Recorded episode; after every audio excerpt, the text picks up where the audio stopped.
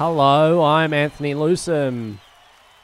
In the NRL first, and a hat trick from Xavier Coates has helped the Storm to a convincing 28 8 win over the Roosters. The victory lifts Melbourne to second place on the ladder, with Tariq Sims saying it wasn't the most polished job, but they got it done. Definitely one that we can build off the back of. We've been, we've been slowly building and, and, and moving towards where we want to go. And, um, you know, tonight was another step in that right direction, but, um, you know, we still got a little bit to go. The Sharks have re signed Nicho Hynes on a $7 million deal, the most r- lucrative contract in club history. The six year extension will keep the halfback at the club until the end of their 2029 campaign. This afternoon, it's the Bulldogs taking on the Rabbitohs before the Dolphins travel to Townsville to take on the Cowboys.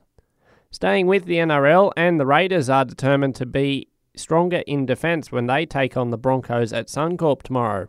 Halfback Jamal Fogarty says committing to the full 80 will be key. We just got to make sure when, when it's getting a little bit tough, we stay focused on what, what's needed and what's best for the team and making sure we're sticking to our principles. And we can't defend blokes like Payne Haas uh, Paddy Carrigan on our own. We need two or three blokes in there, so that, that's definitely a focus.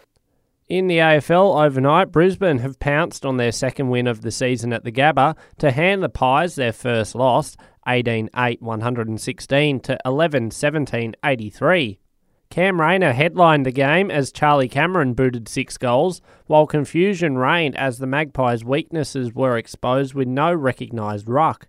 Skipper Darcy Moore conceded on seven. It affected the balance in their forward line. You know, it wasn't like it was a disaster, but like you said, it seemed to obviously it upsets our mix a little bit, but um, it's still early in the season, and you know we've got to work our way through it and find the best mix and what'll work for the team.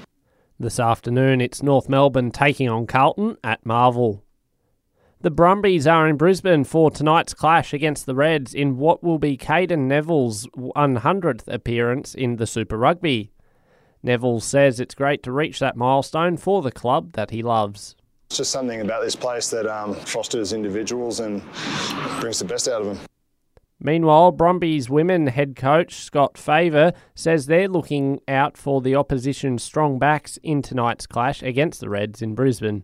There's no doubt that if we let them play the way they want to play, they will tear us apart. So they'll, they'll be led by a really good forward pack. There's Wallaroos throughout that uh, forward pack.